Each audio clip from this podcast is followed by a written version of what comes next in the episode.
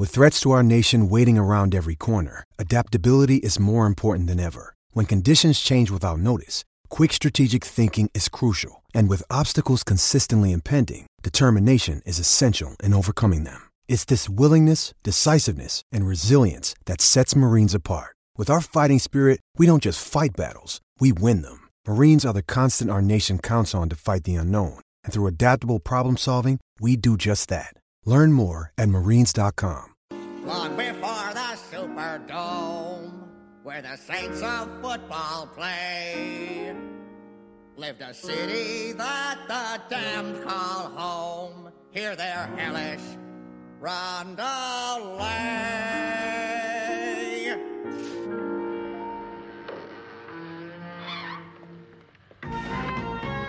New Orleans, home of pirates, drunks, and whores. New Orleans, stores. If you want to go to hell, you should take a trip to the Sodom and Gomorrah on the Mississippi. Hey, everybody, welcome to episode five of season two of Reporting as Eligible. Um, we have another great dominant victory to talk about. But before I get going, uh, I'm Paul Noonan. We're uh, right for Acme, Acme Packing Company, do the Milwaukee's Tailgate podcast. And with me in what we've established is Urban Wauwatosa. I'm, I'm J.R. Radcliffe, trending sports reporter for the Milwaukee Journal Sentinel. We'll do my best not to talk over you nonstop for 90 minutes, as we have seen other facets of our, I don't know, pop culture con- consuming. I'm not even sure what to call what the presidential debate is. Not really politics, wrestling. I don't know. Rest- Mudslinging. yeah, Yeah, yelling. good Wrestling's actually fun to watch. yeah, good. point. agreed. And it's it's got choreography. This this had no choreography whatsoever. This was like a Royal Rumble. it's like a Jets game. That's what this is. Oh yeah, it is. Anyway. And and over in Colorado, as per usual. I'm Matt, but you can call me Matub, uh, Meme Smith for Acme Packing Company, and General Twitter Rabble Rouser. Yes, and good work on Hot Take of the Week, getting an immediate shout out from uh, Negler and Benke. Um, well, well done. Um, it it was a nice boost for Thank you. everybody. Um, very nice to see. Uh, really quick before we get into the game, just a reminder: if you uh, go to Patreon.com slash Milwaukee's Tailgates, and if you sign up for the five dollar level or above before October fifteenth, uh, you will be entered to win one of five uh, DVOA Dorks Value Only Analytics T-shirts that I have coming to me. So uh, go ahead and do that. You'll also get the mini pod. You'll get Brad and Ryan's minor league extra. Um, not as important possibly with baseball season about to end, but uh, maybe maybe the Brewers will go to the World Series and it'll be super important. So it's possible. Three Speak in for yourself. three games, anything can happen. So um, you you never know. Uh, anyway, Before we can we go to hottest take of the week for a second? sure. before Sure. we dive in. So I just want to I want to defend a little bit my colleague, even though I I have not talked to him about this, Pete Dougherty, because you were poking fun at him, pointing out that the Taysom Hill, uh, uh, I believe you referred to it as a blunder, one of the biggest blunders of Ted Thompson's. That's what uh, he. That's that's what he called Yes, it. I know, That's I know. What I right, right, right. Sorry, yes, I wasn't clear. that is that is the terminology he used. That it's a, it was a big blunder, and I can't speak to that. I, obviously, I I don't think it's one of the biggest. In fact, I am amused by the Taysom Hill love fest that we have, just like the rest of you are. However. When I saw that story, I was so elated. I am because this is what I do as the trending sports reporter. You want to find stuff that people are talking about and fascinated with, even if it's beyond comprehension why people are fascinated with it the idea that we wrote about Taysom Hill at that length during the ga- the week of the game was just I mean like I was just I, I'm so proud. That's exactly what you want to do. You have got because that is what captures people's attention is talking about this thing that everyone's already talking about. So uh so that's uh, that was kind of my thought. There's probably a little more methodology behind it than actually considering it one of the biggest blunders ever. Th- those were his words. So you know, I I don't I don't necessarily agree with that part of it, but uh, I do. Th- I am fond of of our organization writing about Taysom Hill this mean, week. That it- was awesome. in terms of pop culture zeitgeist, you couldn't have done much better in terms of both capturing Packer fan interest and timing on the game. I know Yeah, it it was, was- perfect. it was and then great. Taysom Hill sucked. can't It was amazing. I can't believe Taysom Hill cost the Saints the game in that game. That's incredible. like the uh, Taysom Hill anti-revenge. So game. I'm really excited to film hottest take of the week this week because people got big mad about me shitting on Taysom Hill. Big mad. Um, in the history of hottest take of the week in the last three years, it's the most downvotes I've ever gotten on a YouTube video. congratulations on your downvotes. Yeah, I I um got multiple comments on the YouTube channel, so I feel like people were just like searching Taysom Hill on YouTube. Um, I got Saints fans in my mentions. Um, some guy wearing a Taysom Hill jersey in his profile picture left this dissertation about Taysom Hill in college and how like explaining every one of his seven incomplete passes. It was people were big. So like this week, I'm going to be insufferable, I mean, and I'm so hyped. Taysom Hill's probably as good a place as any to start because it was probably the biggest play of the game too. I, I think by win probability added, it shifted um, from the Saints' uh, 65% chance to win the game to the Saints' a 40% chance to win the game, uh, which is a, Wow. which is a huge swing. And the, the Saints had a ton of uh, momentum. I know, whatever, not not a real thing, but um, I mean, momentum, momentum. the Saints were they had the ball, they were in good shape to score again and get right back, like take the lead basically.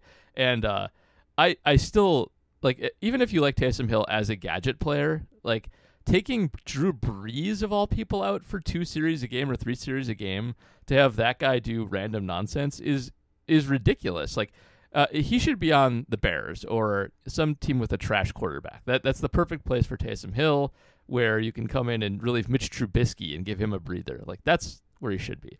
But uh, this isn't. I know he won him a playoff game last year, but he has cost them plenty of games as well by by not not quite this drastic, but just by stopping out and having to punt. So um, it was it was just lovely to see. Just so many storylines. Former Packer quarterback. Everybody didn't like cutting him, um, and just this weird gadget player who's super overpaid, by the way, too. That's uh, th- I think the main thing about Taysom Hill is he got a ridiculous contract. He's paid like a quarterback as like the Brees heir apparent, which he's just not because he's not an NFL prospect at quarterback. It's not going to happen for him. So that was that was the point I made in Hottest Take of the Week. He's making 16 million a year. He's uncuttable. It's basically all guaranteed.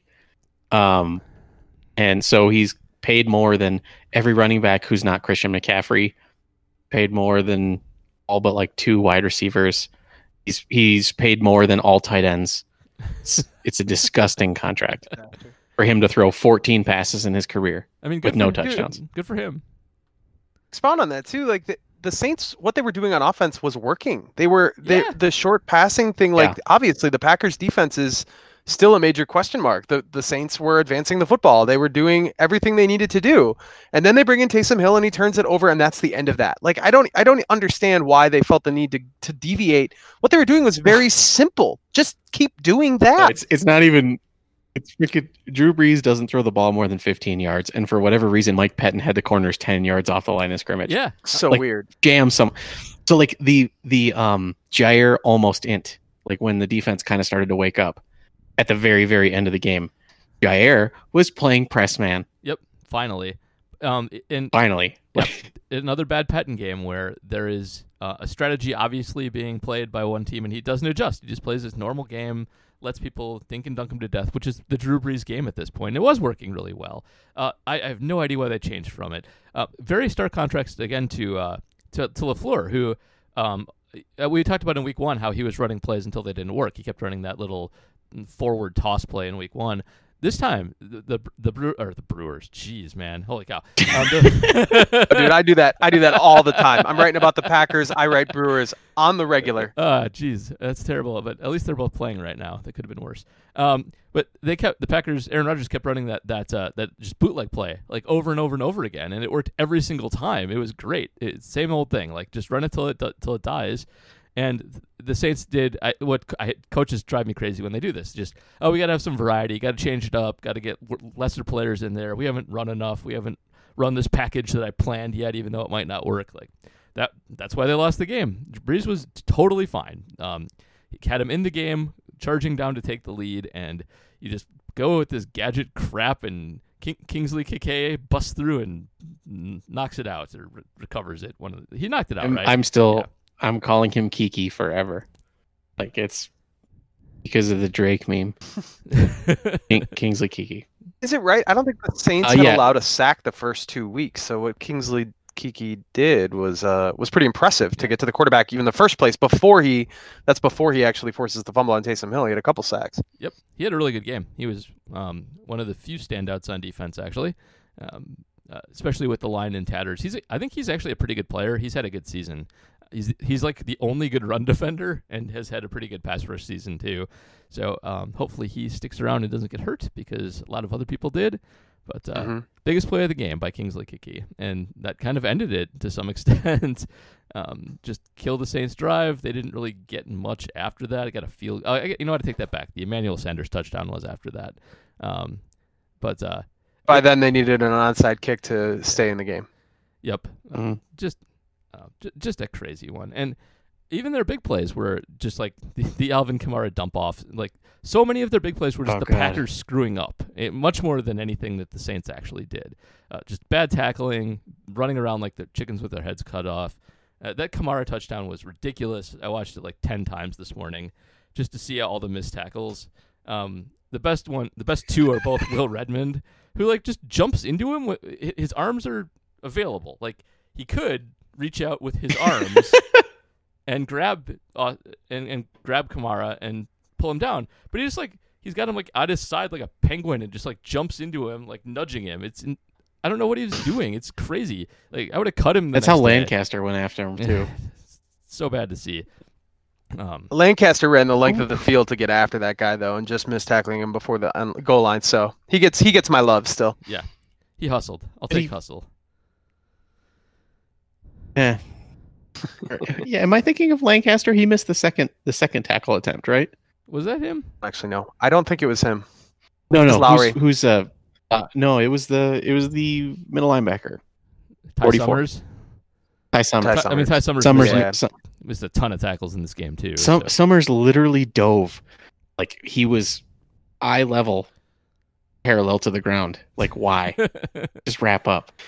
He's he's First, a, uh, first snaps as a defensive player in an NFL game, so I'm going to give him a little bit of leeway. But yeah, it, a- it didn't look great. give him a little slack, but he uh he's a good coverage linebacker. Well, I take that back. He's a fast coverage linebacker.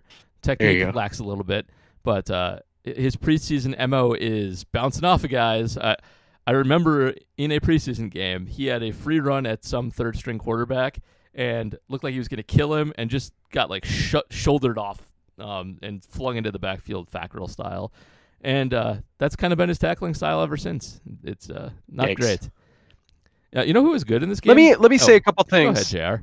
Jr. Before we do that, I want to say a couple things about the tackling there on the Kamara play. First of all, uh, it, it inspired me to go back and watch Beastquake, the uh, Seattle game from 2010, where they uh, Uh, Beastquake. that and it, that is such a hilarious highlight, and I love it so much. There is a point where you just can't help but laugh out loud the way he just pushes a defender and he just goes flying. This is Marshawn Lynch doing the pushing. Uh, incredible. It was definitely it wasn't at that level, but it was close that that level. So I I enjoyed it. I enjoyed it retroactively because of that. Second of all, I I always and when I see a big play like that, I am I, the thing that jumps to mind is the way that tacklers have struggled to make plays, especially on guys who've hit full speed without committing a penalty without hitting someone in the face mask or doing a horse collar. I mean, we saw a horse collar tackle in this game. That was not a horse collar, but there's just so many ways guys guys now more than ever are learning how to fall or how to you know draw penalties here like it's, it's hard to bring a guy down without committing a penalty. So I, I always think that's probably in the back of guys heads. And then the third thing is something we talked about last year tackling matters which obviously it does to a degree but sometimes we maybe overemphasize tackling. Like being being a sure tackler isn't necessarily top skill you look for anymore. You're looking for guys who are, you know, especially when you get to the secondary, guys that aren't even going to be thrown at or guys who you know, it's it's not their job. And I mean, if we're talking about a linebacker, a middle linebacker like Ty Summers, your job is to tackle. That is what you're there for. That is only the only thing you need to do. So obviously it doesn't apply to everybody. But I, I'm not I don't get as burned out by lack of tackling, surefire tackling ability because I I don't know if that's the thing that you're being brought in to do if you're if you're a big part of a defense. There's there's other aspects, you know, creating havoc, pass rushing, uh, defending the ball in the air. Like there's so many other things that that that guys are being asked to do. Nope, agree with that. And I think um, it really depends a lot on your defensive style too. Like Belichick, it really does focus on getting good tacklers in and then making sure that the play goes in front of everybody. 49ers are this way too, making sure that you check down and then are a sure tackler, limit YAC. But that's not really how the Packers are designed. They, they uh, are much more defend the pass and, and you know sh- shunt the pass where they want it to go, defend and make it hard to throw, and get sacks. Like it's it's defend the pass until you wrap up the quarterback or make him throw it away. They clearly, I mean, you can tell by watching them, they clearly don't care as much about tackling. They let running backs go. That's part of their strategy. They they don't tackle well in front of them. It's part of their strategy to not have balls thrown in front of them too much. In this game, they did, but the corners are supposed to prevent the ball getting there more than anything else. So that's what they look for, and that's what they get. And it sometimes makes for ugly plays, like like that one. so bad. I mean, Alvin Kamara is so good. Oh my God, he's so good. He's good. He's really good. Uh, it's not as he's not as good as Aaron Jones. Don't know. Well, this isn't the best showcase for that, but I don't know, man. He is fun to watch. I Kamara's actually think he is a little better than Aaron Jones because he is a better receiver than Aaron Jones. I would say Jones is a little bit better of a runner, but uh, uh, Kamara's been a good receiver since he came out, and Jones hasn't. So give him the edge there. True. You know, who- you know who was good in this. But I guess was- I haven't yeah. I haven't seen but I, I haven't I haven't seen Kamara do the circus catches that we've seen out of Jones. Uh, he doesn't get put uh, sent deep quite as much, but he does a ton with the stuff, the short stuff he gets. He's not used as a receiver in the same way. Fair enough. different different offensive philosophy. Okay, o- Oren Burks was good in this game for the first time that he's ever been good. Yes. Yes. Yeah. Um, came in basically t- played in Redmond's spot for a while, and uh, he's he's a better athlete than a lot of the sort of big safety guys they go for, including Redmond, and actually looked very nice filling in on run when he was in there, and a few times defending the pass. I think if he'd been in for that um, Kamara play, that they it might not have gone for a touchdown. So um, that's good to see. Well, he prevented one. He was He did. He was trailing Kamara in the flat and caught him from caught behind. him, which was great.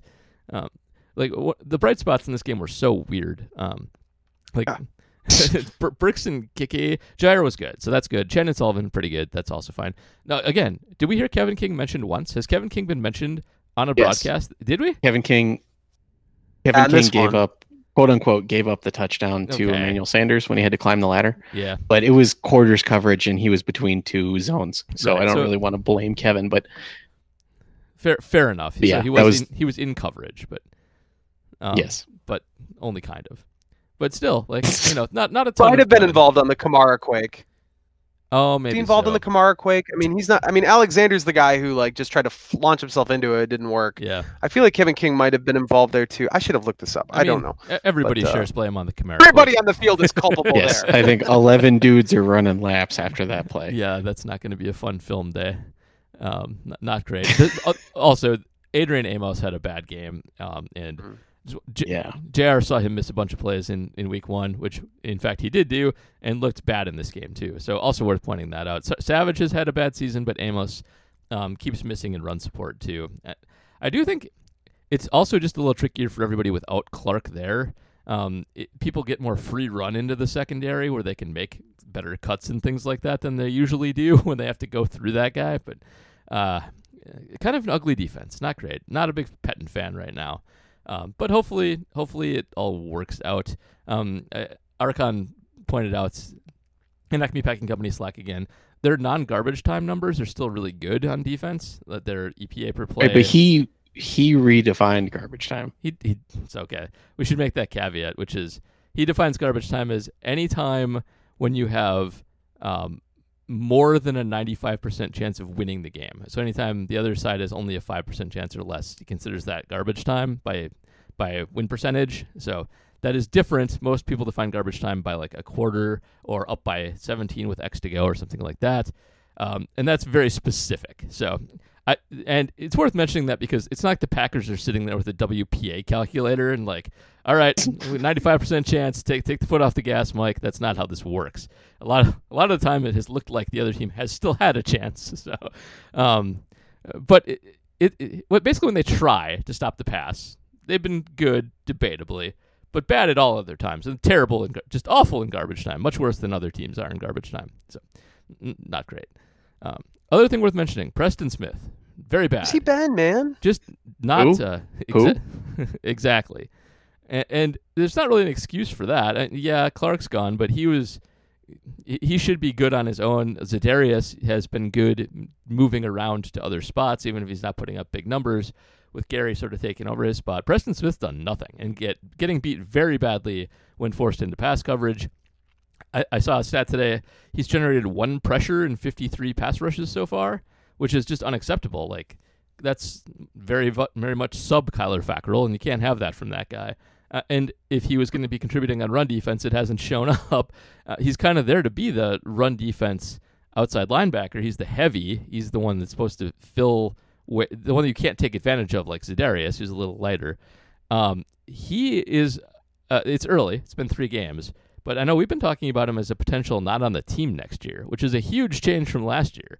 But uh, they can save eight million dollars on salary cap if they move on from Preston. So something worth watching and keeping in mind going forward too. Well, they can save 12 if he's a June 1st cut. Yeah, the, the June firsting always always a little different, but um, but that's a lot of money, especially with the cap probably tightening up.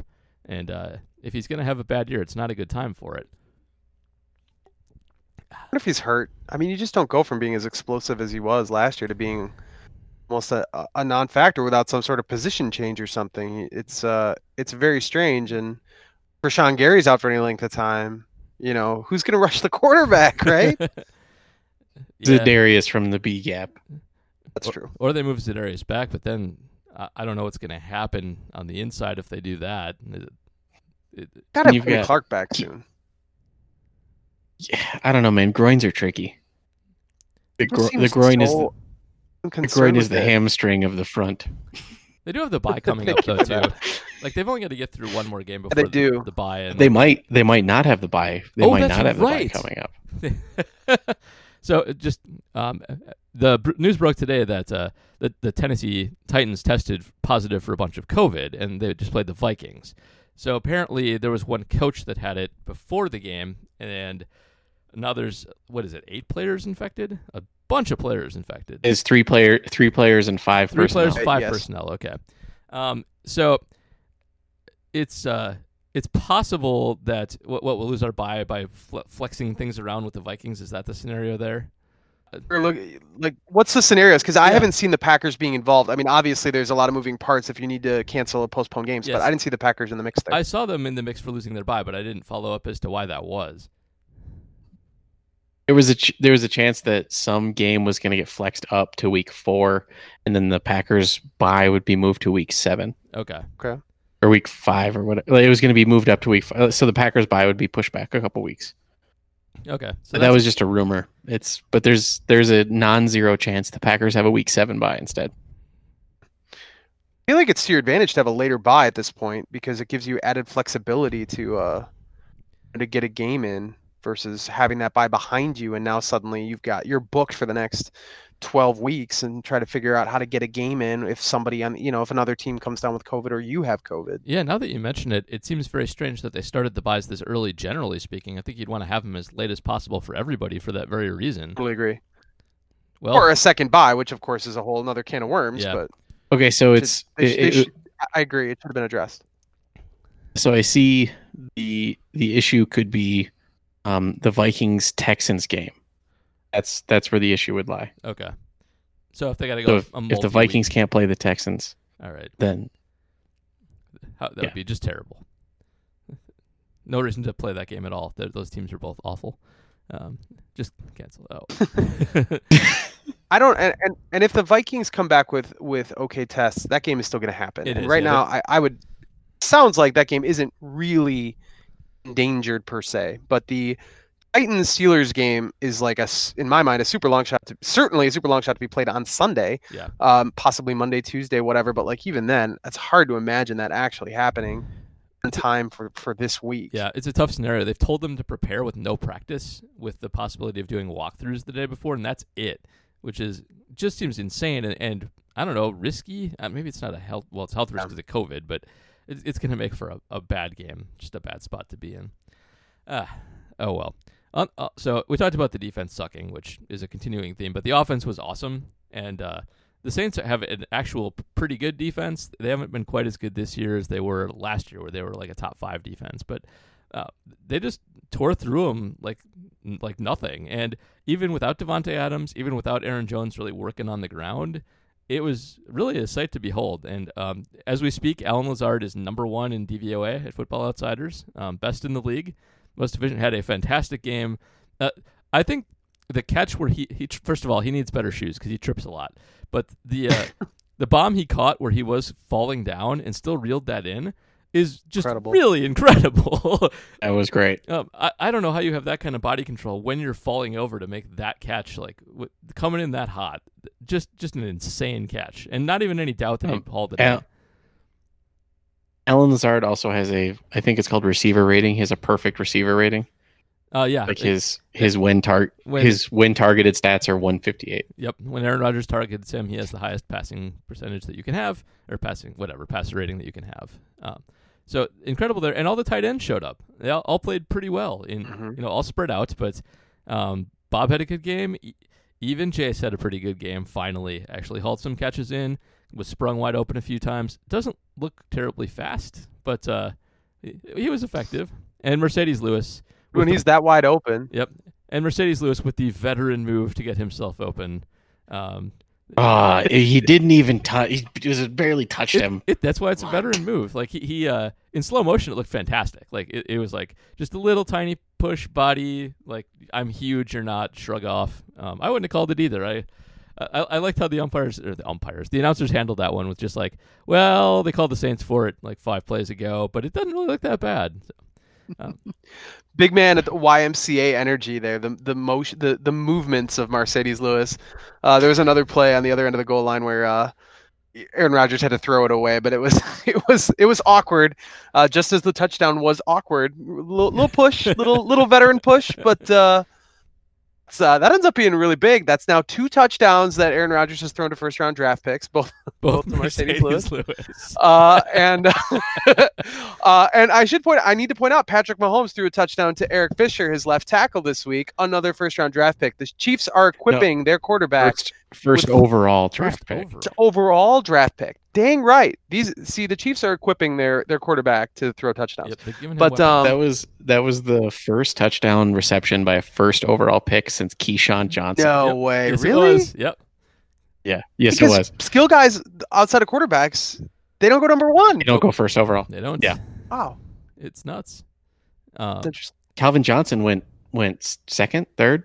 Second, I, mm, actually, I don't know. Charles Rogers, I believe, went second. I sometimes confuse their drafts, their There draft positioning. they had all those receivers all in tight succession, so I always forget to. I to. believe Johnson did go second as well. Okay. Um, something to note though, uh, people are saying that Lazard was playing the Davante role. Yes and no. Um, according to Marquez Valdes Scantling's Twitter, he was receiving the Davante coverage. So he said that he was getting double teamed and treated as if he was Davante. So at least the Saints thought that MVS was going to be the number one. I think that's true. Uh, I actually think uh, so. Lazard did a lot of his damage from the slot. He was uh, lined up in tight pretty often. They definitely did some extra coverage on Aaron Jones. Um, the Packers tested that early, and they kept rolling a safety over to Jones. And, and I, I do think they had MVS double covered quite a few times too.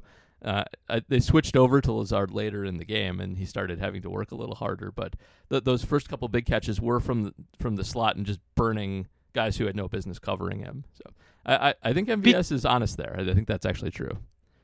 Speaking of burning, speaking of hottest take of the week, I think Okay. Paul, you should uh, should explain your flaming hot take that you posted to Acme Packing Company, talking about. Oh my God. But why the the Packers still should have taken a receiver early in the 2020 draft. So yes, I wrote this today. And they still should have taken a receiver. So their offense is awesome. It's like the best offense in the league. But Marquez Valdes Scantling is b- still bad, and his stats are exactly the same as they've always been. His catch percentage is under fifty percent. Um, he he has a very lofty yards per catch rate. He's, he's over twenty yards. That's high. He's usually around sixteen. But a lot of that is function of just how far away they were from the end zone when he caught it. So he's a useful player because he is like the only deep threat on the team. But if you compare him to other deep threats in the league, which I did, um, anybody who had at least, um, I, I think I did eight receptions and at least 15 yards per catch, um, there are only three receivers that catch fewer of those balls. And remember, this is just deep receivers, so not comparing them to guys who just catch 80% of their checkdowns. The only three that are lower are Quintez Cephus, who is a rookie who started week one for Kenny Golladay and caught uh, three of his first 10 targets. Um, Danny Amendola, also on the Lions, who is their slot receiver, who has been sent deep too many times for no good reason. And um, Anthony Miller on the Bears, who's had to catch passes from Mitch Trubisky the whole year, and that's why his catch percentage sucks. Also, he's not very good. So those are the only guys that MVS has caught more uh, higher percentage of targets than. He's got Aaron Rodgers throwing to him basically in God mode, and you've seen all the MVS drops. So it hasn't been that big a deal because they've been able to run heavy most games. They've been able to run with 12 and 21 personnel with an extra fullback or multiple tight ends and that's fine. It worked good in this game. Um, it works good against most teams um, because the Shanahan LaFleur offense works good when the other team plays a light defense, and you either get them to bring in somebody heavy to combat the run, or you get them to um, to go light, and then you pound them with Jones, or you find a mismatch and you you know shift guys out wide that'll work until you run into a team with an actual good defense, with some good coverage linebackers like the 49ers. And then the way you want to combat that is by going to 11 personnel or more. And if the Packers have to stretch to four, four wide receivers, they suck. Um, the depth chart right now behind MVS is Darrius Shepherd and Malik Taylor. Um, that that's what you're looking at there. And that's and, it. And keep End in, of list. keep in mind Davante Adams is hurt right now, and Davante Adams gets hurt pretty often. So if you get it, if you get into a situation against a team that can defend heavy and you got to spread them out, you're looking at some pretty crappy receivers to do so. Uh, MVS is, I think, legitimately the third best receiver on the team because those two, Malik Taylor might, I don't know, nobody knows what Malik Taylor is. I have no clue, but uh, he he is. Darrius Shepherd got 23 snaps this yeah, week. He played Yeah. a lot. I don't think Malik Taylor is being thought of as anything more than a special teams guy. No, I don't think so. Um, but you don't want any of them playing any major minutes. So um, the thing, you, if you run into the 49ers in the, the playoffs, which maybe you won't because they're not that good this year, or like the Ravens in the Super Bowl, who have a defense that can hang with a Shanahan offense, you need better receivers than you have. So this will work most of the time, but this was a great receiver draft. You are not deep at receiver. Lazard has been great. Adams is great. But if any of them go down, you get you get trashy real quick. And if you run into a situation that can exploit that, you got you have nothing to come back at it with. So that's why that was the piece. And I got yelled at a lot because Nagler um, immediately retweeted it with a me- with a you know a meme instead of arguing with it because that's that's how Aaron rolls a lot of the time. And then I got inundated with a TV people because that's what happens there. it's been a fun day on Twitter. Here's the biggest problem with what you're saying. None of that can all be fit into a headline, which is what the majority of people will see. so No, you're right. that's what you're going to get roasted over the coals for. Absolutely true. Um, it's hard to make a headline there. So um, everybody this season is like MVS doesn't suck their offense. How can you complain about their offense? Blah blah blah blah blah. Um, oh, and who would you have drafted at receiver? Well, I would have done the draft completely different because I wouldn't have taken Jordan Love, and I would have taken the guys they took a lot later. So I would have Justin Jefferson or something. I don't know, a bunch of good guys. But I'm not the GM, so who cares? Correct me if I'm wrong here, but from my perspective, it seems like when they're drafting, they're not really thinking about the current year at all. And that's held up with, you know, you get a guy like Elgton Jenkins every now and then who just emerges and forces his way onto the roster. But Elgton Jenkins wasn't going to be a starter when they went to camp last year. You know, it just worked out that he was the best guy available. In fact, if I recall, he wasn't the starter in week one. Lane Taylor know, still had that spot. So I don't think they're drafting for the current year ever. Now, a- lot of these receivers you'd think would be back in 2021. So I- I don't know if they felt like looking at the next year's roster, if they wanted to, if they felt like they needed to start grooming a new receiver now, that in mind. Whereas we don't know if Jordan Love went, you know, obviously quarterback's a whole different can of worms, but AJ Dillon makes sense because you've got two guys in a contract year, so you know you're going to need somebody. I mean, they're I, that that seems to be their strategy over the last several years, three years especially with with Gutekunst. But um, I, I I don't know. I still like a lot of people. I still think there's just there certainly was room on the roster Yeah, I for mean, I another yeah, wideout. I don't think you should draft for need, and I don't think they do most of the time. I, I do think the draft looks a little bit like they did draft for need to some extent, or at least to to mold their roster more to LaFleur's system. With I think that's Deguara and you know, Guara. Giant AJ Dillon too to some extent. Um, uh, it is so. I'll say this: it's complicated by love, and I don't really object to taking a quarterback. I don't think he's a great prospect, but they did sacrifice a lot of their flexibility to move up and down the draft when they took Love because they did trade up to do that and gave away some picks that would have allowed them to trade up and down in other places. And it is true that in a lot of the spaces that they ended up picking, there were not, I would say, value commensurate receivers available. It would have been a reach to take receivers there. Um, so all true. So it's not like there was no logic to how they proceeded in the draft.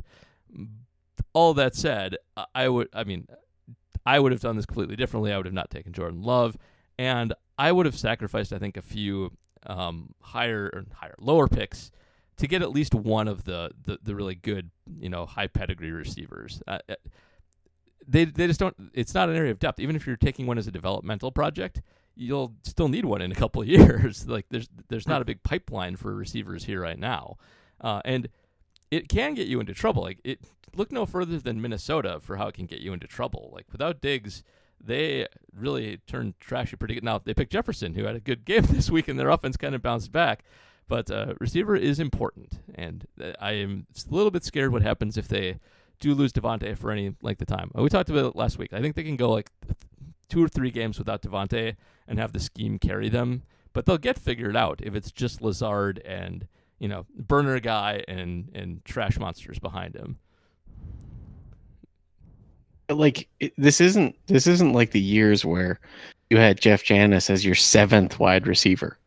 This is we we have four, and that's it.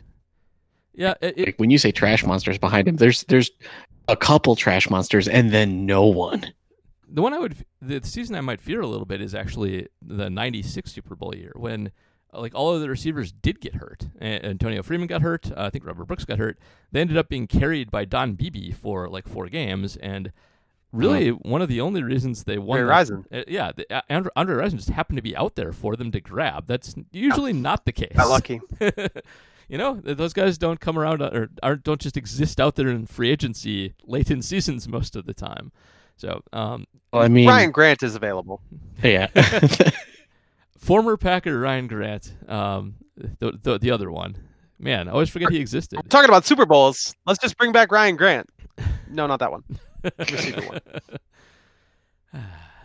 Well, hey man, if you want to talk about like free agent wide receivers, you got Dez Bryant, Antonio Brown. Uh,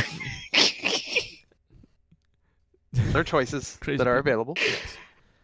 uh, Michael Finley Paul, thinks I- that he's the best tight end in football. he he's something. Well, I love how you wrote on the rundown. Love how you wrote on the rundown. The tight ends. Who was your favorite? yeah, who's your That's a great way to talk about the tight end. I agree. I mean, mine is Sternberger because uh, I I wasn't sure Sternberger would contribute at all, and he looked he looked fine. Yeah, I'm a big fan of Large Robert. Large Robert had a good game. Um, it's I was corrected by by Archon as well because I said that I was right in the mini pod last week in saying that the tight ends would probably contribute, but none of them would be fantasy relevant. Um, Large Robert, the fourth highest scoring tight end in fantasy this week, with his 50 yard, Nice. one touchdown performance.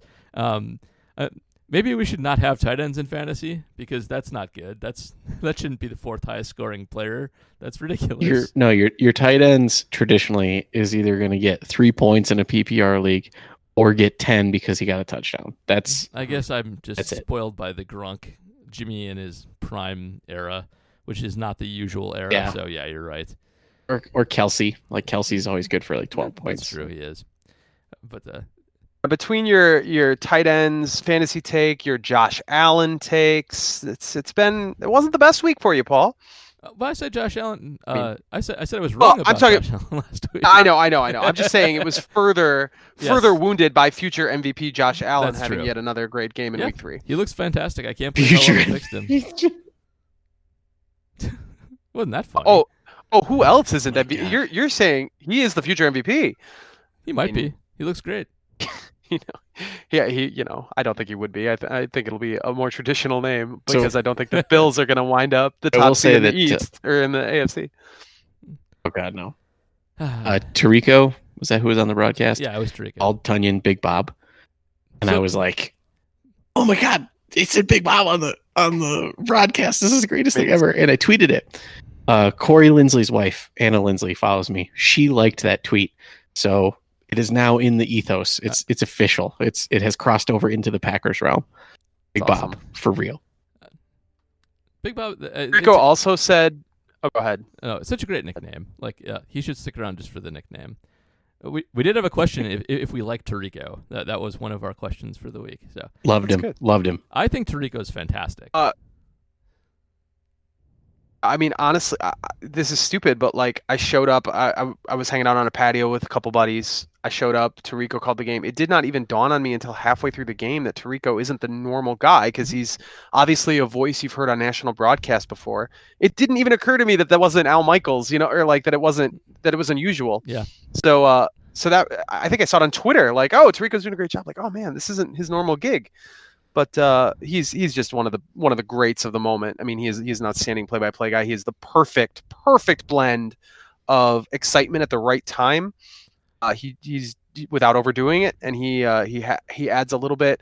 We I yelled at the TV when he said that's the that's Sternberger's first career catch because I thought that was nonsense, and then it's like, wait a minute, he doesn't have a regular season catch. Not that's actually season accurate. catch. He has postseason. Tirico actually went back and corrected himself, Oh, saying, okay. "Oh, he's got some postseason catches." So it's uh, just just brilliant. I love it. Yeah, I, I'm a, I love Tirico. I think he's great. All the same reasons. He he I think is just this great blend of like not full of himself, like just really comes off as like trying to be a teacher of what he's seeing and you know not add fake enthusiasm to it. Like it's always exactly correct when he does it. So I like him a lot. My only complaint is that uh, he called the Soul Train line line dancing, but uh, that's can, can be excused for that. Cor- But- And the choreography needed some work. It- These guys had a lot of extra time in practice this year, and it is not solid. The choreography. Yeah, agreed. It was not a great Soul Train line, and I, I could see where it, w- it would break down for you if you were trying to match it up. Did you guys see Allen Lazard in the like the background of Aaron Jones Waving? celebrating his touchdown? Yeah. Like he just kind of This is my catch that got us here. That put us on the doorstep, by the way. so good. All So right. questions? Uh, let's let's let's do it really really really really really quick bit on Atlanta that I just want to touch on real quick, and I'll do, I'll do more in the mini pod, but um, just we, we should talk about them because they had uh they had the epic epic epic collapse against uh the Bears. The, the Bears keep, Epic collapse is your favorite. the, the Bears keep doing this, and it's annoying. Um, but the the Falcons keep doing it too. It was like the the team that it takes advantage of epic collapses against the most epic collapsing team of all time. Uh, and th- one of the reasons this keeps happening is this is a, they're very much like the Lions. They're run by a defensive minded guy who's not a very good coach in Dan Quinn. And this is a fun fact I found just researching them um, today that so they've had better second halves um, for the last three years. Like they've they've struggled 2017, 2018, 2019, but especially 2018, 2019, um, and then come on really strong at the end of the year, especially defensively. Um, last year, um, Dan Quinn took over defensive coordinator uh, for the first half of the season, and they were terrible. And then halfway through, promo- promoted Raheem Morris to defensive coordinator, and they got instantly good. And now he's the permanent defensive coordinator. Um, if you go back and look at the strength of schedule for first halves and second halves for them, the turnaround for them is entirely based on the people they played against. They just had garbage strength of schedule second half, and they don't seem to actually have realized that that's the reason that they suddenly got better. They, nothing that they did changed anything. So um, they came into the season, um, I think, thinking they were better than they were, and they're really bad on defense. Like really, really, really bad on defense. Uh, they're going to get lit up again by the Packers. They're okay on offense, but you know they're their normal Matt Ryan offense, kind of Matthew Stafford esque, um, with a Matthew Stafford esque good receiver to throw to, and an, another like Calvin Ridley's actually the best receiver this year because Julio's been hurt, but uh, this is like Packer defense wheelhouse. Like they they suck at running, they don't run much, um, they they don't play action much. They basically just throw to receivers in normal sets, and that this is like Mike Pettine bases his whole defense around stopping Atlanta. Like this is it's like you, you, if if you're like, oh, this is what football is, I, I can stop that. That's how it's built. We- We have corners, they stop the pass. We don't care about the run. We don't we we don't we don't care about any tricks or anything like that. Um, they're they're gonna destroy Atlanta next week. They're gonna just tear them apart. So should be fun again. Yeah. So can we talk betting numbers? Oh yeah, the, what's the line? So the line is Packers minus seven and a half, um, with the over under at fifty eight. Yeah, that sounds about right. Um, Take the over. Why not? the average Well, seventy one percent of the money is Yeah. going to the over. the average NFL game is hitting on 51 this year, which is way up from usual. So uh, I think the Packers hit that. So I the- took a look at the scoreboard on Sunday during the early games, and I was just like, "What is this? An air like everybody's in the twenties, upper twenties, and thirties? It was a, it was shootouts across the board." it But offense is way uh, Atlanta is 32nd in points allowed. just So just This is going to be a fitty burger. it is. It's going to be a fitty burger. Yeah, It's fif- gonna- 50 burger with cheese. They're gonna put they're gonna put it on them. There, there's like I, I always try to find some reason that the other team might win. Like and honestly, the Saints almost kind of pulled it off. But there is if if the Falcons win, it'll be just out of nowhere, just random football nonsense, or they change something drastically on the fly because.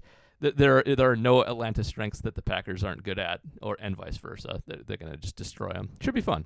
Looking forward to it. Let's do questions. So no, another thing of note. Uh, sorry, real quick. That's the fine. Packers are three and zero against the spread, and the Falcons are one and two against the spread. So a team who routinely beats the spread is going up against a team who routinely does not. Right.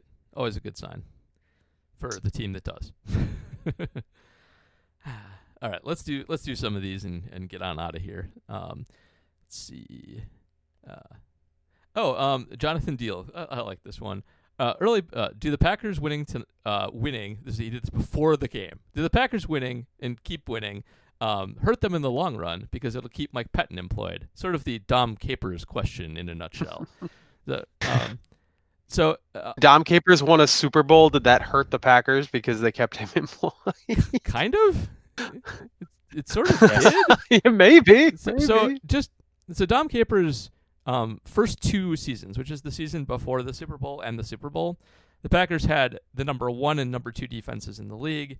They led the league in interceptions by a, a large amount, and from that point on, they they had a, a smattering of decent defenses. 2014's was pretty good. Um, all the all the seasons where they almost made the Super Bowl, but um, his stuff got stale pretty quickly, and I do think that Super Bowl win kept him around longer than it should have. And I don't know. I think you can argue that it maybe cost them another one. Now you got him the one, so I mean, unless it costs you two, then it doesn't really hurt you long term, right? So um, I, I'm not sure that's the the case, but.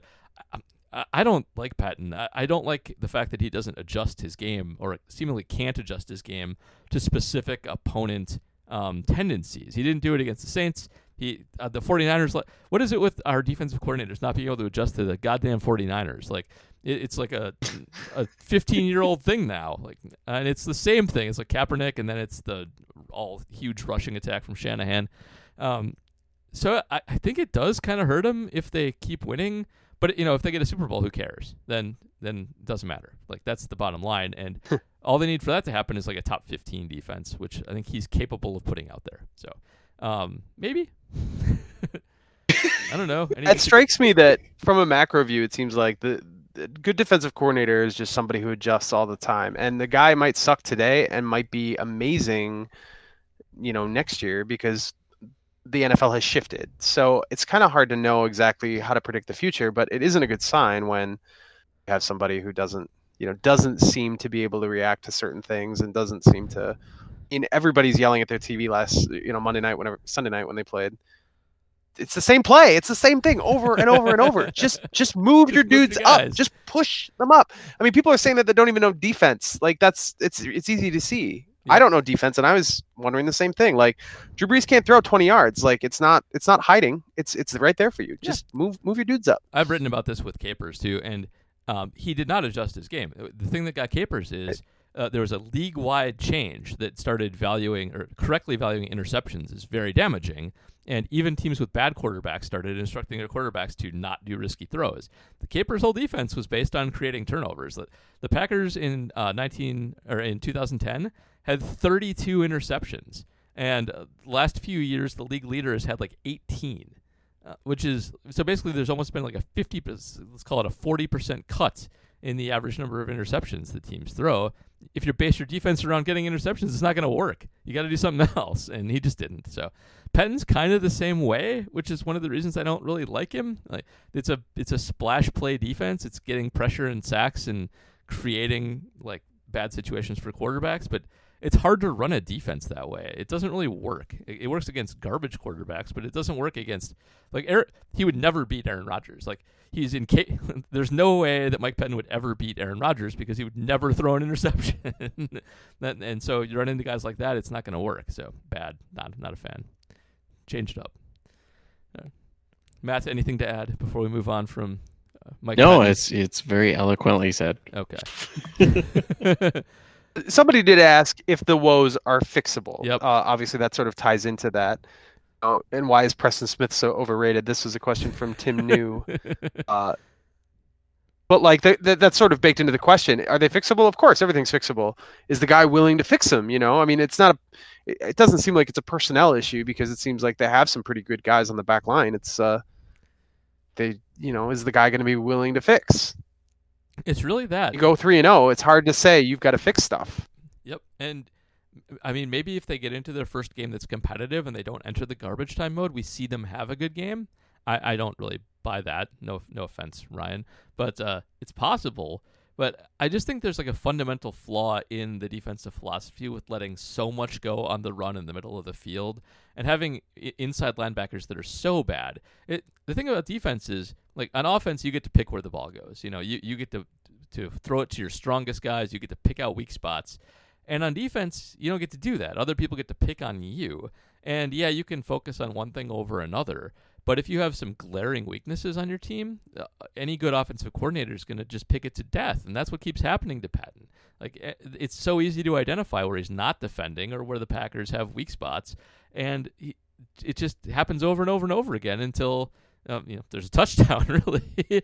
uh, so it, uh, he's he's got to be willing to make some drastic changes from what he's used to. Have some ph- philosophy bents on on actually having some guys who can actually thump on the run or trusting linebackers to actually cover in some circumstances. But right now, it's just so easy to get through a Pettine defense if you really want to do it. Hope yes, and Preston Smith is bad, but we don't know why. We already covered that. No idea. It's very strange. Maybe he's hurt. Next That was- question from Neil Olson. Speaking speaking of maybe he's hurt. Why is Redmond getting snaps over Raven Greene? He's still not 100% back from injury. Uh, I think that kind of answers the question right there. I mean, I'm, I have to think they they've shown that they like Raven Greene, Yeah. so I think it's an injury thing with him. It, it, it has to be an injury thing. He he was injured. We know he was injured, and it's pretty clear he's better than Will. So I, I think once he's healthy, he gets that spot until he gets hurt again. But yeah, it, there's no reason that they would keep sending Will Redmond out there after that effort, especially. Um, Greene's their guy when he's healthy. Just got to be healthy. But he's a tiny man playing a big man role, so that's tough. Um, I take the next one. you want Max's? Yes. All right, you do that. Oh, Matt, uh, Mad Max says I went from preseason expectations of nine and seven to Super Bowl or bust in three weeks. It's unlike me to feel this optimistic about one of my teams. Bring me down from my emotional high and tell me something I should be concerned about to temper my expectations. I made a joke two weeks ago that remains true. I said 2011 Rodgers is back, but he brought the 2011 defense with him. I do think they're better than the 2011 defense. I will say that. Um, but I mean, the, D- the DVOA is it's like it's exactly the it's, same. It's bad. It's very bad. Um, we'll see what we might get some better defensive weighting. Maybe not. We'll see. Um, but that, I mean, that is the problem. But yes, so That- that is the it's, problem, It's though. 2011 all over again, Max. In Batten 2011, down the hatches. They had like the best offense of all time. They went 15 and one and um, lost when they ran into a real defense and with a decent offense behind it. And that's that's what you got to be worried about. They do have to do something about defense. It has to get better than it has been.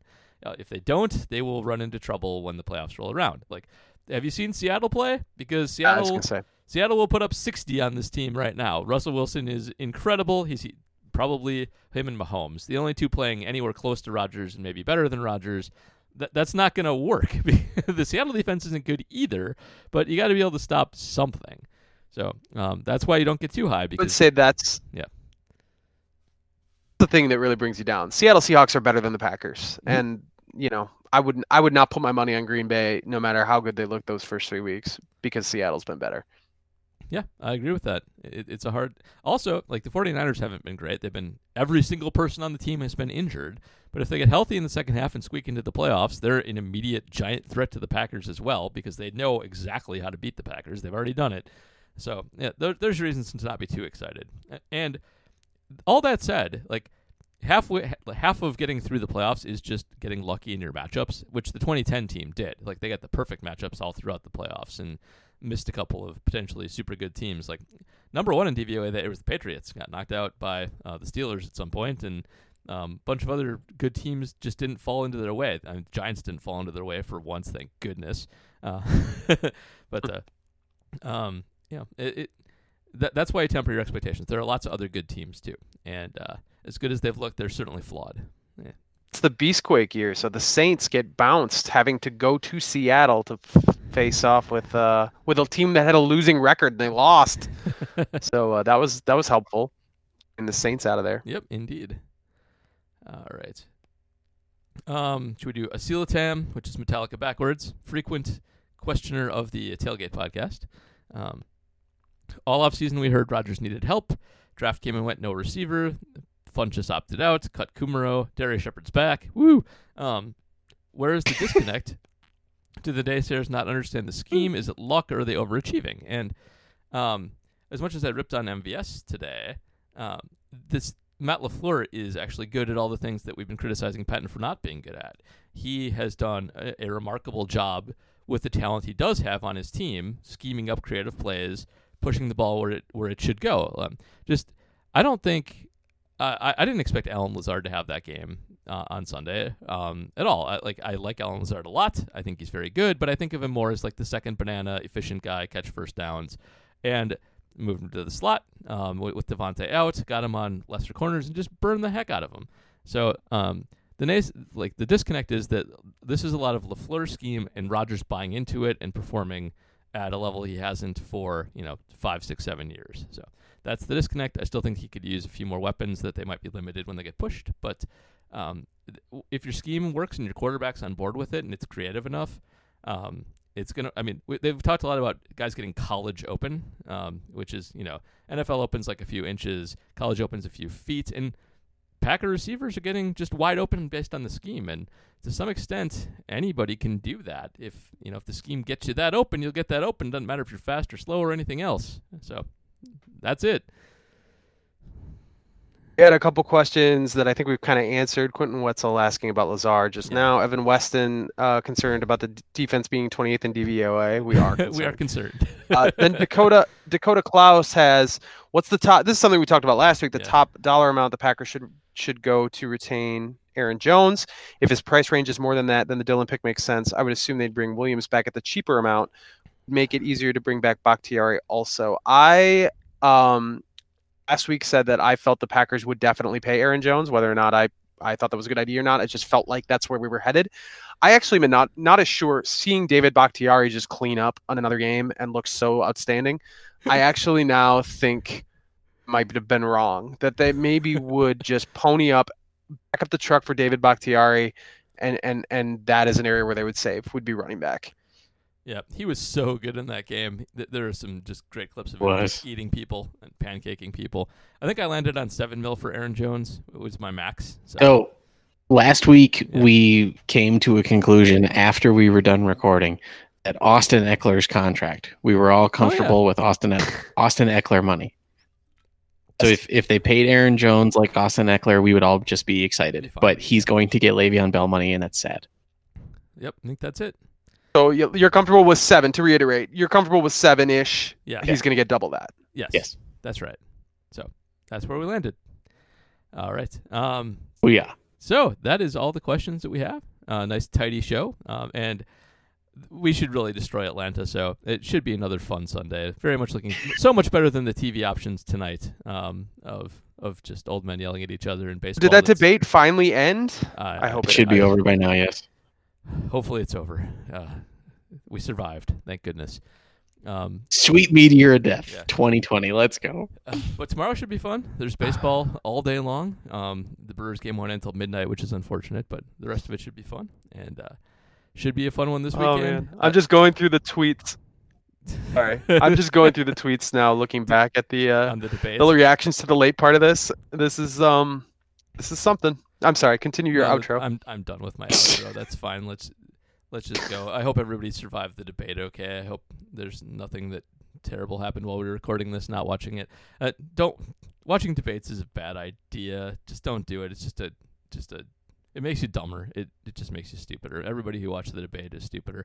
That's probably good for. Nah, I'm not going to say that. Um, all right. and uh, enjoy the game on Sunday. We'll be back next week. Let's kick it.